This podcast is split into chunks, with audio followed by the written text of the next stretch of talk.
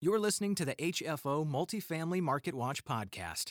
Apartment owners who need to know trust HFO, the leading source for multifamily information in Oregon and Washington. Welcome back to HFO's Multifamily Market Watch podcast. It's Monday, October 11th. I'm Mike Pierce, HFO research analyst. The big stories from this past week supply chain woes worsen with delays hitting nationwide for apartment developers. The U.S. is in the midst of huge rent spikes nationally and a rental market update for Portland. HFO's podcasts are sponsored by Forensic Building Consultants, experts in multifamily due diligence assessments, construction design review, and more. HFO is your multifamily real estate firm in Oregon and Washington. Now, on to our news briefing. The shortage of lumber and steel, not to mention a scarcity of labor, needed to assemble products to get them ready to ship often feels like it's getting worse, according to professionals in the industry. That sentiment is backed up by a recent survey by the National Multifamily Housing Council, which found that 93% of the largest U.S. multifamily construction firms are now experiencing delays. That's the highest such figure that the Council has recorded since April 2020, when the Research and Public Policy Organization first launched its survey on the outset of the COVID 19 pandemic. A staggering 100% of those firms said that they're seeing material price increases and another 98% said their business is being affected by a lack of construction materials. Commodities such as steel, glass, and softwood lumber are already subject to shifting values in the same way oil prices often waver, but the pandemic supercharged the cyclical nature of material costs in housing construction. Pent up demand couldn't be met in 2020 as mills and factories shut down, stopping the flow of materials needed for production and decreasing overall supply. Meanwhile, Americans who began working from home during the pandemic no longer needed to live in small apartments near their offices and began searching for larger spaces. That kicked off a nationwide flurry of construction projects to address a need for housing, which has led to record high pricing for materials.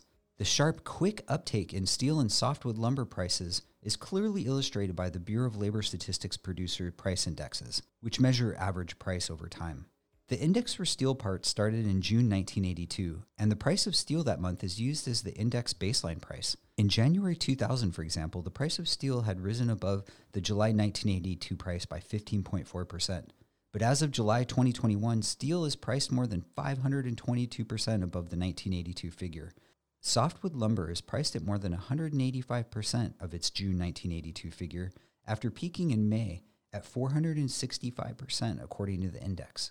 How is this all affecting renters' lives? For most apartment dwellers, increased construction costs come as a surprise. But there's also an effect the cost on their housing. Higher costs can be significant on low wage renters. The National Low Income Housing Coalition says the United States is facing an affordable housing deficit of more than 7.2 million units and a 2018 report from the council found that full-time minimum wage worker could afford a one-bedroom apartment at market rent in just 22 of the nation's more than 3,000 counties. This may lead you to the question, when will the situation improve both for developers and renters?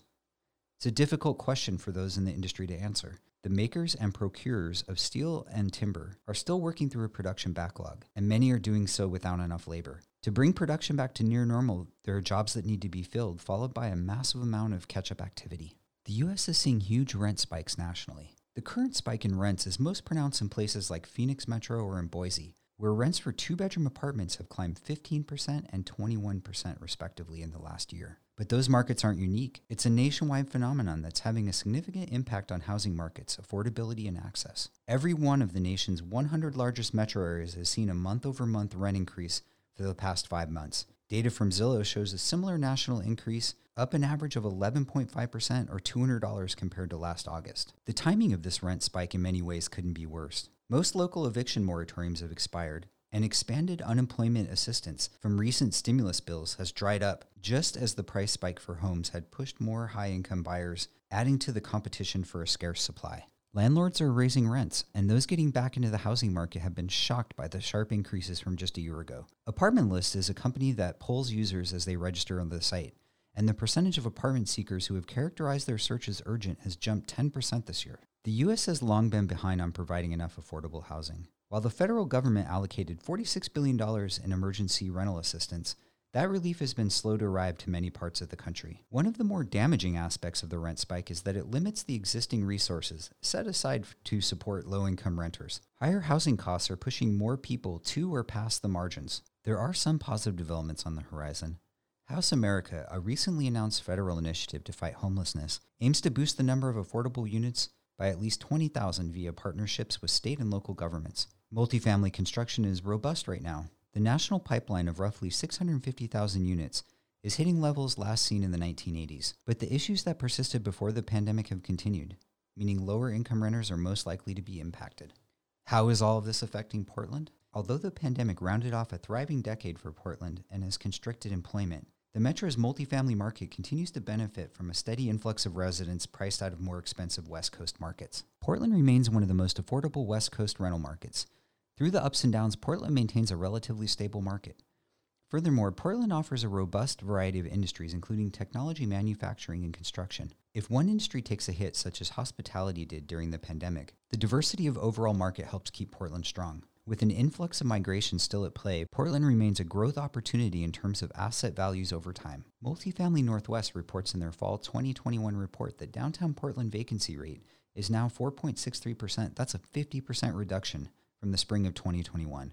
And while we're talking about Portland, let's give an update on the Landlord Compensation Fund. Of the $204 million Oregon received from the U.S. government for the latest round, it has paid out or allocated 71%, including administration costs, but only 37% of the money has actually reached landlords on behalf of renters. New guidelines released by the Department of Treasury on Monday indicate the level of performance should be enough for the state to keep the money it's received. The new guidelines will allow Oregon to request more funding because it has committed more than 65% of the monies received by September 30th deadline. Another 156 million is already on the way according to a government executive. Although the state is receiving between 1,000 and 2,000 applications weekly, and the money is expected to disappear quickly. Between mid September to October 4th, Oregon moved from being ranked 26th in the nation for distribution of rental aid to 8th place. The worst counties in the state for distributing funding include Marion County, which has received 10.4 million but has not paid out any rental assistance by the end of August, and by the end of September, it had only paid out 575,000. Meanwhile, eviction filings in Oregon's totaled 361 in July, 463 in August, and 473 in September. The numbers do not include renters who move before the rental owner takes them to court. Thanks for listening. We'll be back next week with a new edition of Multifamily Market Watch. Be sure to check out our most recent HFO TV interviews. Our latest video features Dell Starr from Forensic Building Consultants discussing what to do in case of an apartment fire at your building. HFO TV interviews are available on our website or our YouTube channel. You can always stay up to date on multifamily news throughout the week by visiting or subscribing to the Northwest Apartment Investor blog, available on our website. Thanks for listening and talk to you next week. Stay in the know with HFO. Listen to podcasts, read the latest news, or watch exclusive HFO TV interviews. Connect to our blog, podcasts, or video interviews directly from our website at hfore.com.